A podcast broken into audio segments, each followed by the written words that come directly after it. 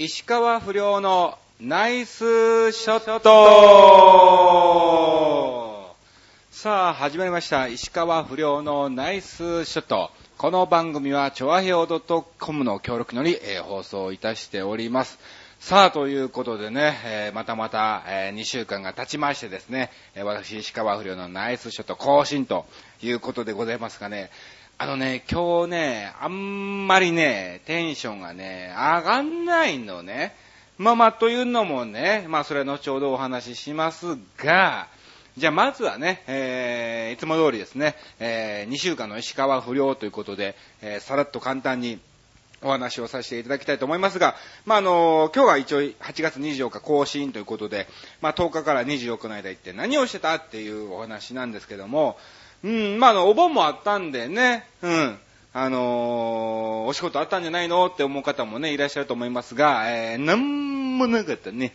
なんもない。残念ながら、残もなかったということで、えー普通にあの、神さんの実家の方にね、えー里帰り行ったりとかね、えーそういうのもしてたわけなんですけども、うん。あの毎年恒例でね、恒例というか、前の事務所に行ってる時は毎年お呼びしていただいていたですね、あの、茨城県になりまして牛久大仏ね、ちょいちょい僕の番組なんかでもね、えー名前が出てきますけども、8月15日がね、あの、メインイベントでね、あの、花火が上がったりとか、いろんなイベントがあったりとかね、えーして、えー毎回司会なんかも、えーさせてもらってたんですが、まあちょっと今回ね、スケジュールが合わないということでね、行けなかったんですよ。残念でございます。まあでもあの、牛久大仏はね、あの、非常にお世話になってるんで、えー僕がどれだけ売れようがビッグスターになろうがですね、いやもう世界で活躍しようが、まああの、スケジュールが空いてる限りは、えー行きたいと思いますんで、えーぜひそちらの方にもね、足を運んでいただきたいと思いますが、あのーまあ、あの、芝居の稽古がね、ちょっと本格的に、えスタートしたということで、え結構頻繁にですね、え稽古がありのということで、いろいろ言ってるんですけども、うん。あのなかなか、うん、難しいね。なんかね、一応、まあ、どういう感じの役柄かというと、ある家族、まあ、昭和的な家族の、バカ家族の、えー兄ちゃん役ということでね、えー今回僕はね、あの、出演をさせていただくんですけども、あのー脚本家というかね、まあ、あの、監修というか監督ですよね。監督が結構自由な方なんで、とりあえず好きなようにやってくれと。うん。ということで、もうあの結構お任せ的なタイプなんですよね。で、それで、OK ならば OK と。あ、それライン超えすぎってなったら場合はストップっていう感じでね、えー決められるんですけども、まあ同じ役者さんなんかもね、えー一緒に共演される方もいらっしゃるんですが、結構あの役者の方ってあんまり発想がないんですよね。うん。あの逆にでも、あの、ここでこうやってこうやってこうやってほしいってやっては、すぐに結構ね、マスターしてそれを理解して、えーできるんですけども、新たな何もない状態から生み出すっていうのがね、結構苦手な方が多いのかなっていうふうに感じました。うん。まあ、それがですね、えー9月末、えー最後の日と、えー9月30と10月1日、10月2日と、えー公演日でございますので、ちょっとそれまでにね、一人誰かしら、えーゲストを迎えてですね、えーちょっと芝居のお話なんかも、えしたいなと思っております。で、まあまあ一応8月21日に、はい、えー、一本だけ営業をいただきまして、これも毎年、もう何年経つのかな、えーこのお祭りの司会をさせていただいてからもう4、5年経つような、えー感じなんですけどもね、えー茨城県の笠間にあります、えー笠間ショッピングセンター、ポレポレシティというところにね、行ってまいりまして、えー笠間ショッピングセンターよさこい夏祭りっていうイベントの方に行ってまいりました。うん。で、まあ、あの、去年から、えー石川不良で、えー司会をさせていただきまして、もちろん今年も、えー好評ということで石川不良でね、えー司会をさせていただいたんですけども、いやー、嬉しいことにね、結構、不良くん、不良くん、不良不良みたいな感じでね、えーたくさんの方に、えー声をかけていただいて、えー写真撮ってもいいですか？一緒に子供と撮ってもらっていいですか？みたいな感じでね、えー声もかけてもらったりとかね、去年も撮ったんですよ、とか、うん。え今年来るの知ってたら、うん、持ってきてたのに、みたいな感じでね、あの、おっしゃっていただいたりとかね、本当に、えーありがたいことでございます。で、まあ、あの、前のコンビで、うん。の時のファイヤーダンスっていう時もね、あのー、笠間ショッピングセンターお笑いライブっていうのもね、えー、ありまして、えー、そちらの方もですね、出演をさせていただいたんですけども、あの、その時がすごい豪華だったの。うん。あの、小梅男優さんがもう、あの、あれだわ、全盛期の時ですね。小梅男優さんに、あと誰だ、サンドイッチマンに、あと東京ダイナマイトにと、すーげえ、猫ひろしもおったかなうん。えー、U 字工事もおったかな？うん、もうすげえ豪華メンバーのお笑いライブだったのね。で、その中にちょこんと、えー、我々ファイヤーダンスも全く、えー、無名なコンビをね、えー、入れていただいて、おそらくテレビ出てない芸人が2組ぐらいしかいなかったぐらいのお笑いライブですわ。うん、かなり豪華でしょ？うん。そこに、えー、入れていただいたんですけども、あのー、なんだ？もうだから、他のメンバーがそうそうたるメンバーなのね。うん。だから、ファイヤーダンスが出ても、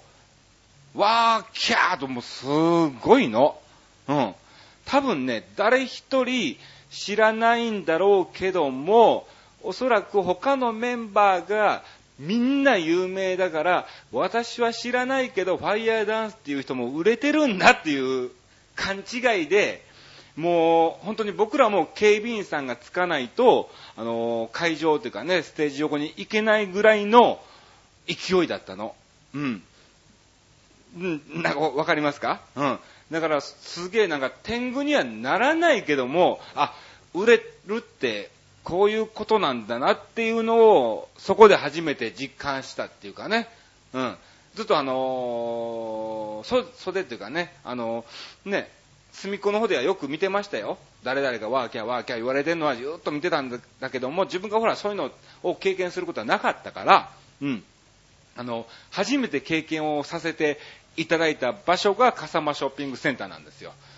いや、だから本当にね、なんかすごく思い入れがあるのでですね、えー、ちょっとこちらもですね、なるべく、はい、えー、何かしらですね、恩返しも、えー、させていただきたいですし、で、もう本当にあの、そのお祭りに参加されてる方ね、まあだから結構あの、一般の方も、そのよさこいソーランをね、えー、そういうのがメインイベントなんで、えー、それに出場される、えー、方が結構いらっしゃって、毎年毎年ね、え出場されてるんですよね。うん。だから、なんかもう知り合いではないんですけど、まあどうもどうも、1年ぶりですね、みたいなご挨拶が、えできるようなもう関係になってますんでね、え本当に、うん、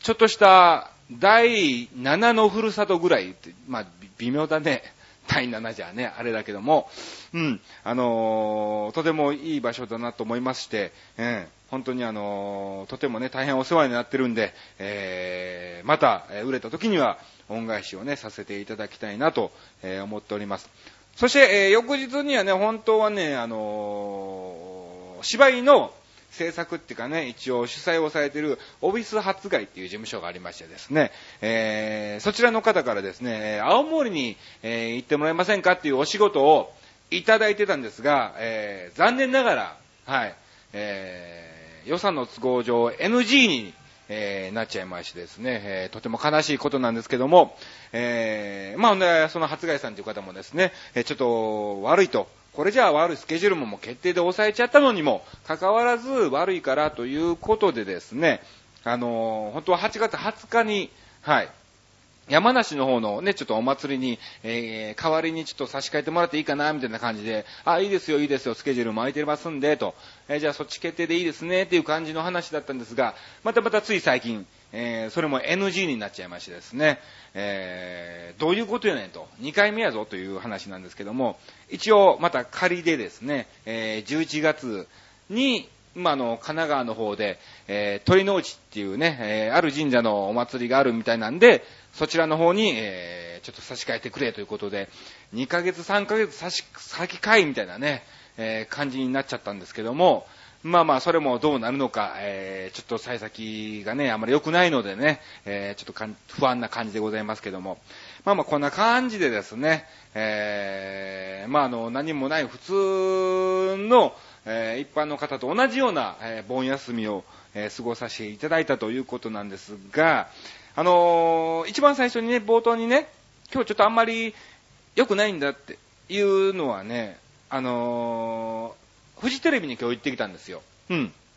まあまあ、あの、出演とか収録とかそういうのじゃなくて、ある番組の、オーディションですわ。まあ、トンネルズさんのある番組のオーディション、まあ、そこまで言っちゃえばわかるかな、的なね、感じですけども、あのー、行ってきたんですけどもね、一応、第1次、第2次と、えー、受かりまして、今回第3次目だったんですが、おそらくちょっと厳しいかなっていう結果だと思います。皆さんすいません、本当に。一応僕なりに、えー、精一杯、えー、頑張ってきたんですが、ちょっとまだ、一押し足りない的な感じだったのかな。ま、ま、まだわかんないのね。一応、あの、こちらで一旦預からせていただきますと、まあ、あの、3回来てるんで、うん、こちらで一旦預からせていただきますっていうことになったんですけども、うん、まあ、あの、他のメンバーに聞くと、えー、じゃあまたちょっと来週打ち合わせで来てもらっていいですかって言われてる芸人もいてるし、うん。まあだから、そこら辺はまおそらくね、大丈夫なんだろうなっていう気もするんですが、一応その出場組数的な枠で、えー、今回あずらが、あずら、来週また来てくださいっていう方の方が少なくてですね、うん。じゃああと数組どうしようかなってなった時に、入り込めるか入り込めないか、的な、うん。えー、感じの雰囲気ですので、まあまだ結果的にはわからないんだけども、うん。自分的に、あ、無理だろうな、あ、ちょっと、うん、どうなのかな、わかんねえな、うん、いけたかな、無理かなっていうのわかんねえなっていうのを自分で感じてるので、多分無理なんだと思います、これは。うん。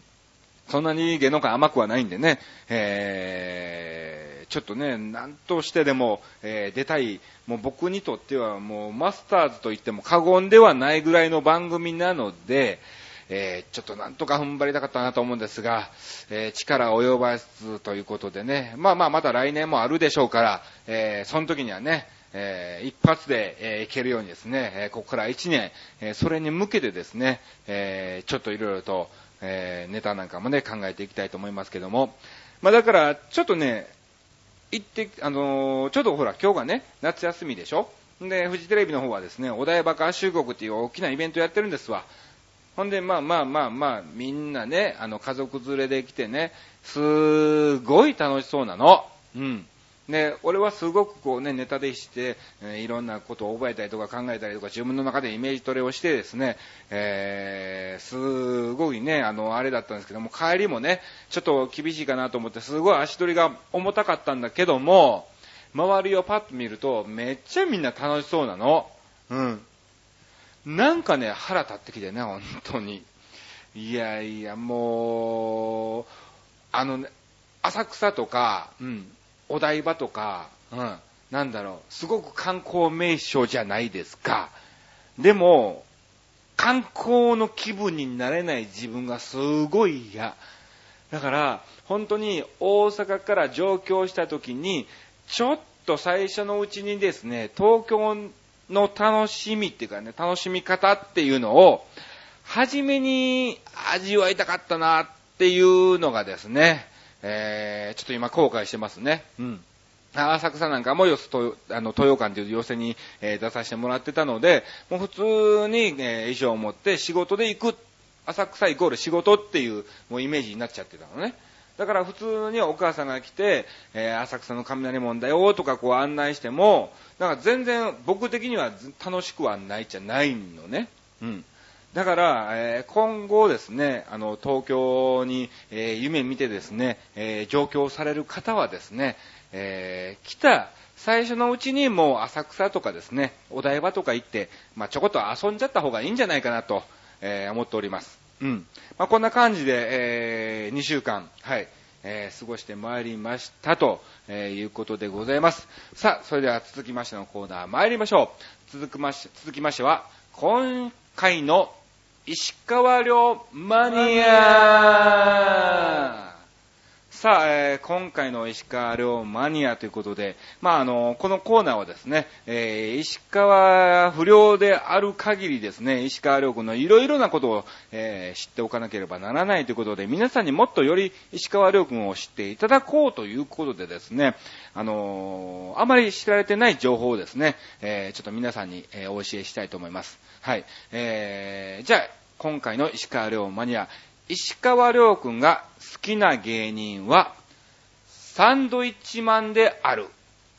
そうなんですよね。サンドイッチマン友達なんだよな、俺な。あ伊達さんもね、えー、すごく、えー、よくしてもらってるんですけども、うん。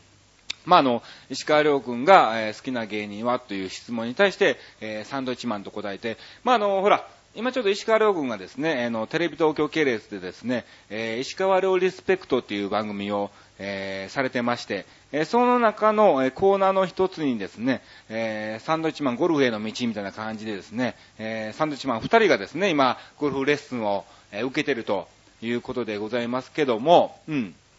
あのまあ、だからそれを見ればね、あの、あ、好きな芸人はサンドイッチマンだなーっていうのがね、えー、わかると思いますが、まあ、特にほら、サンドイッチマンはですね、あのー、3.11の東日本大震災でですね、えー、ちょうど仙台の方の、えー、ロケ行ってましてですね、えー、実際に、えー、その被害をに遭ったっていうかね、えー、そういうのもありの、えー、そして自分らもですね、えそれを目の当たりに見ているのでですね、え義援金を作ろうということで言って、東北魂っていうね、えそういう義援金講座もね、作ったりして、え非常に東日本大震災の、え復興に力を入れてる、えコンビですけども、まああのそれもあってなのか、えー、石川亮君もね、すごくあの感銘をされたみたいで、まあ、あの好きな芸人はサンドイッチマンと、えー、いうことでございました。まあ、こんな感じで、えー、毎回毎回石川遼マニアお伝えしたいと思います。さあ、続きまして参りましょう。続きましてのテーマは、今回のテーマということで、えー、今回のテーマは、夏休みの宿題はいつやった？と、えー、いうことで、はい、えー、募集をしたんですけども、えー、メールいただきました。はい。ただ、えー、それに関してのメールでは全くなかったみたいなね、え感じでございますが、後ほど、え紹介をさせていただきたいと思いますが、えまずはですね、え夏休みの宿題はいつやった？ということで、あの僕はね、結構、だから7月20、20日、21日ぐらいからは夏休みじゃないですか。で、今はどうなのか知んないんだけども、だいたい8月いっぱいで、9月1日が、えー、始業式みたいなね、2学期スタートみたいな感じですけども、僕はね、7月中に必ず全部やってました。うん。これすごいでしょ。あの、後で残すのが非常に嫌なタイプなので、えー、嫌なことはね、うん。あの、食べ物に関しては結構ね、あの自分の好きなものは、えー、最後に残したりもするんですけども、嫌なことを、えー、残すのは、えー、結局やらなければならないのならば、もう早くやっちゃえということでですね、えー、大体7月中に終わらしましたね。あのだから日記とか、うん、そういうのは関してはね、ちょっとね、あのさすがに、えー、嘘になっちゃうので、うん、ある程度はですね、えー、ちゃんと日にち通りにやってましたけども、うん、まあ、あのなんだろう。うん。とりあえず、夏休みの宿題は僕は7月中に終わらせてました。どうこれ？すごいでしょ？石川不良なのに結構石川良、石川真面目みたいな、えー、感じになっちゃってるんですけども、うん、そうなんだよね。だから、結構友達の間でもそういうのを知ってる子がいててですね、あの小学校の時の友達なんかは、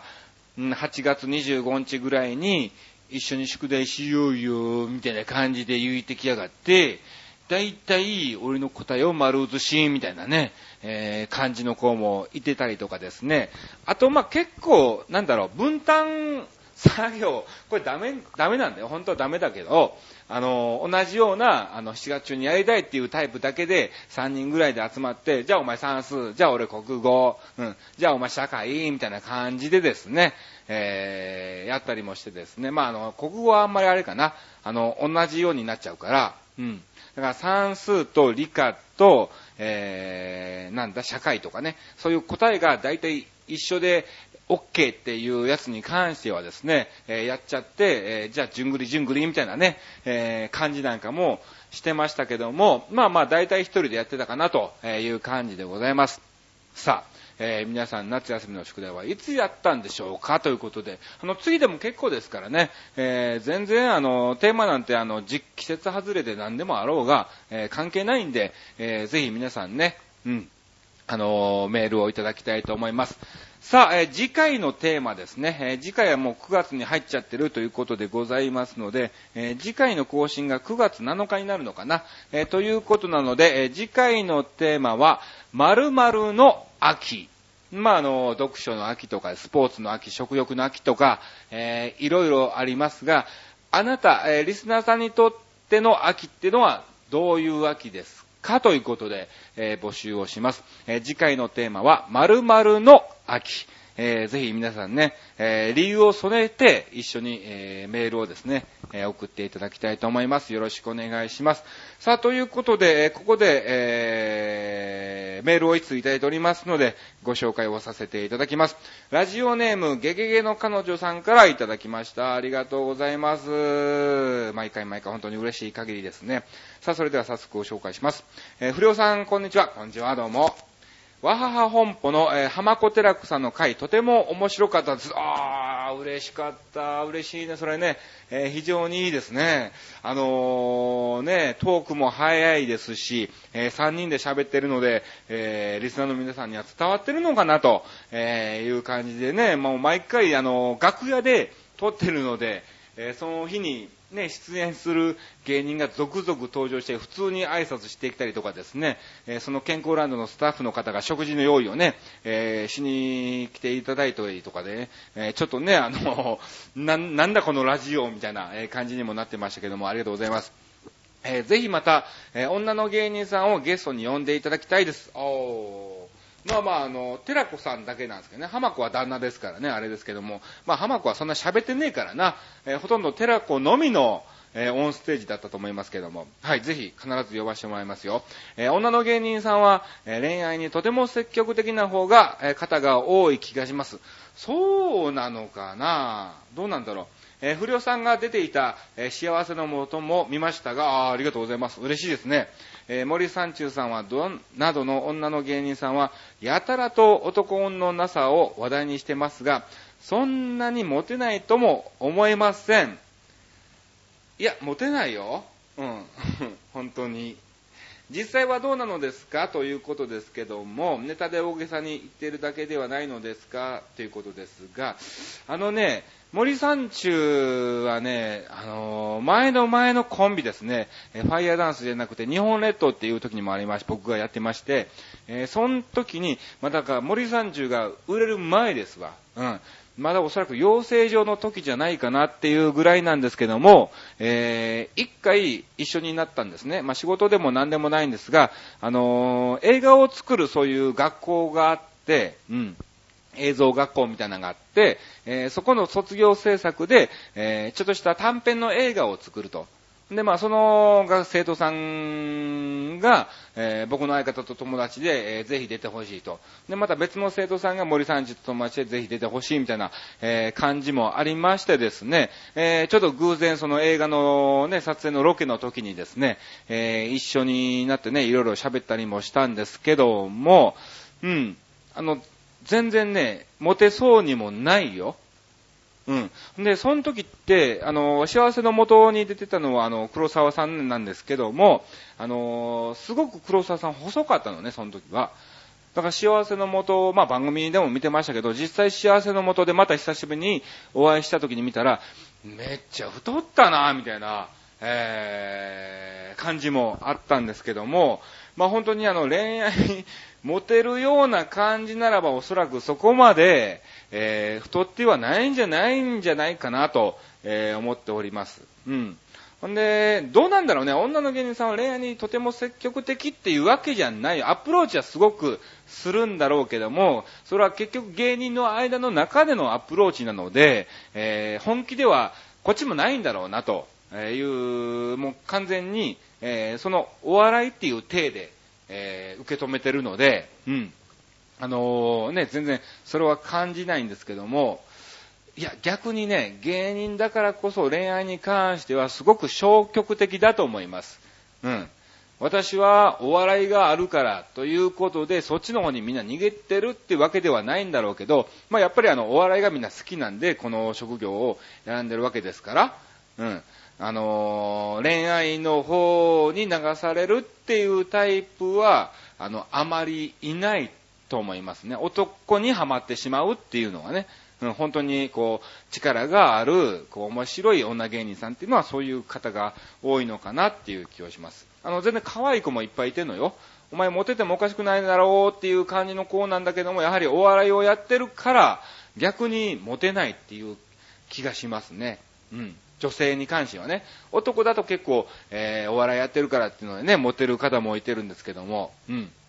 えー、そういう感じだったと思いますよ。えー、不良さんは、女の芸人さんの、えー、舞台と楽屋でのギャップを感じたことはないですか？ということですが、ないね。全然ない。うん。楽屋でももうがっつくし、ステージはステージよりがっつくし、みたいなね、えー、感じですから、色気を感じたことはないです。あのー、結構あの、楽屋が狭い時なんかは、もう一緒に横で着替えたりもするんですけど、ももちろんそんなね、男みたいにパパッと脱いでパッと来たりもしないよ。ちゃんと一応、隠し持ってですけどね、えー、もし、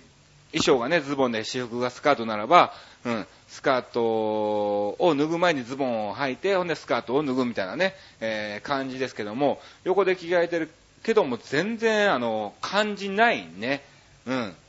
あの、他の芸人は結構ね、えー、見せてよ見せてよみたいなね、セクハラ的なことを言ってますけども、うん、えー、それも普通にみんな流しますし、えー、逆にそれで見せられると男芸人が引いちゃうっていうのもね、分かってるでしょうからね。うん、えー、そんな感じですね。うん。ちなみに、私の好きな職場の、えー、向井治君にの彼は、えー、ゲイ疑惑が発端で、部署移動になってしまい、会えなくなってしまいました。マジで？これ、そんなの？ゲイ疑惑でそんな移動すんの？嘘それ、疑惑じゃなかったんだろうね。どうなんだろう。よくわかんない。あの、ま彼があれなんじゃないの？そう、そうじゃないと思うけども、自主的に移動になったのかもしんないし、うん。へぇー。すげえな、そんなんで人事異動があんだ。これはたまったもんじゃないね。そんなん別に、たとえ疑惑じゃなくても、ゲイだとしてもいいじゃないの、別に。関係ねえよ、そんなもん。ねえ、そう思いますけども。えー、結局一言もまともな会話をしないまま永遠の人となりました。新たな恋がしたいです。と、えー、いうことですが、大丈夫ですよ、ゲゲの彼女さん。女性はね、いくつになろうが恋はできます。50になろうが60、70になろうが、えー、恋というものは年齢は関係ないので、ね、うん、えー、ぜひぜひですね、えー、どんどんどんどん、あの、恋に、ね、ビビらずに、えー、積極的にですね、アピールを、えー、していっていただきたいと思います。うん。はい。あのー、これからね、だんだん涼しくなって、えー、秋に向かってますから、こう、ちょっとした一人の女性がね、あのー、なんだろう、寂しい雰囲気を出すと、あ、俺が助けてあげないとと、俺が守ってあげないとっていう、こうなんか思ってしまう、えー、時期でもありますからですね。うん。夏なんか逆にね、あのー、寂しいよりもこう明るい女性なんかがね、えー、モテたりしますけども、やっぱりそういうのもあるんだね。うん。えー、だから全然あのね、えー、心配しないで、えー、常に常に恋をですね、えー、一人だけじゃなくても二人三人と、えー、していただいて、えー、美しい女性になっていただきたいと思います。えー、メール本当にありがとうございました。ぜひ次回もですね、えー、メールを送っていただきたいと思います。さあ、ということで、えー、今回のテーマはですね、えー、まあ、テーマというか、まあ、メールの内容とは全く別でしたけども、夏休みの宿題はいつやったということなんで、えー、次回は〇〇の秋ですから、え、ぜひ、ギゲの彼女さんをですね、え、恋愛の秋みたいな感じでですね、え、送っていただきたいと思います。さあ、続きましてのコーナー参りましょう。続きましては、滑るかもしれない話。さあ、ということで、えー、毎回毎回ですね、えー、滑るかもしれない話をですね、えー、必ず2週間に1本は考えてですね、えー、皆さんにお届けしようということでございますけども、これ、まあ、あの、考えたわけではなく、実際の体験ですね、え、本当にあった体験なんですけども、まあ、あの、よくバイクでもね、いろんな現場行くんですが、まあ、あの、遠い時ではですね、僕、あの、電車でですね、もちろん、あの、移動するわけなんですが、あの、電車の中でですね、えー、若、若者二人がですね、会話をしてたんですが、まあまあ、あの、ちょっと、ヒサロ行ってるような、えー、若者で、まあ一人はちょっと金髪的な感じでですね、まあまあよく、あのー、見かける二人組的な、えー、感じなんですけども、えー、その二人の、え会話ですね、え一人がですね、えちょっと俺マジダイエットしねえって言ってんですよね。うん。俺も、で、もう一人の友達がですね、俺も最近ちょっとカロリー気にしてんすよね、っていう感じで、えー、話をしてて、ああ、そうなんや、まあまあ、夏だからね、って、うん、海にも行くんでしょうから、えー、まあちょっと腹がね、出たしたらダイエットもしなあかんなと思ってたんですけども、えー、そのもう一人の方がですね、ちょっと夜一緒にマジで走ろうぜって言い出した。ああ、本気にやる気なんやと。本気で走って痩せんやと思ったら、え、夜一緒にマジで走ろうぜ。100メートル？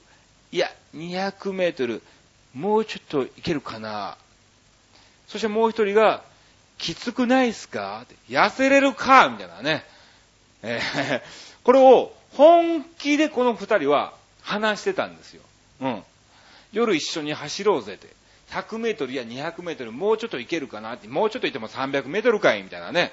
300メートル走っても痩せへんやろって。んなもう一人が、きつくないっすかってどういうことやねんと。前前ら普段どんだけ走ってないねんと。えー、いうような感じでですね、ちょっと横で僕立ちながら、えー、聞いてたわけでございます。以上、えー、今回の滑るかもしれない話でした。さあ、ということで、今回もですね、だらと私一人でピンで石川不良、ピンでですね、えー、30分お届けさせていただきましたが、えー、じゃあ簡単に告知だけをさせていただきましょう。はい。8月26日、はい、えー、こちら、毎月、えー、2回あります、東京健康ランドお笑いライブ、えー、月1で必ず出演しております、えー、船堀になります、東京健康ランドお笑いライブの方に、えー、出演しますんで、ぜひ皆さんお時間がありましたら見に来ていただきたいと思います。えー、ちなみにですね、あのー、東京健康ランドのホームページからこのお笑いライブの日は、えー、1100円、通常1900円のところ、えー、1100円で入れるクーポンなんかもね、えー、出てるみたいなんで、ぜひご利用ください。えー、そして8月27日はですね、えー、新宿そっくり館キサラの方に、えー、出演しますんで、えー、ぜひ見に来ていただきたいと思います。え、ちょっとキサラの方がね、結構あの、まだまだ潜入リアルスコープの影響もありのですね、え、大盛況ということで、一度、え、キサラの方にお問い合わせをしていただきまして、え、席があるかどうかをね、確認をしていただきましてですね、え、予約なんかでぜひ、え、見に来ていただきたいと思います。よろしくお願いします。さあ、えー、とりあえずこんな感じなのかなということで、えー、今月は、えー、こんな感じでございますので、えー、ぜひ皆さんね、お時間がありましたら、えー、見に来ていただきたいと思います。えー、今回も、えー、シカフルのナイスショット、えー、お聞きいただきまして、誠にありがとうございました。以上、石川不良のナイスショットでした。今日はボギーか？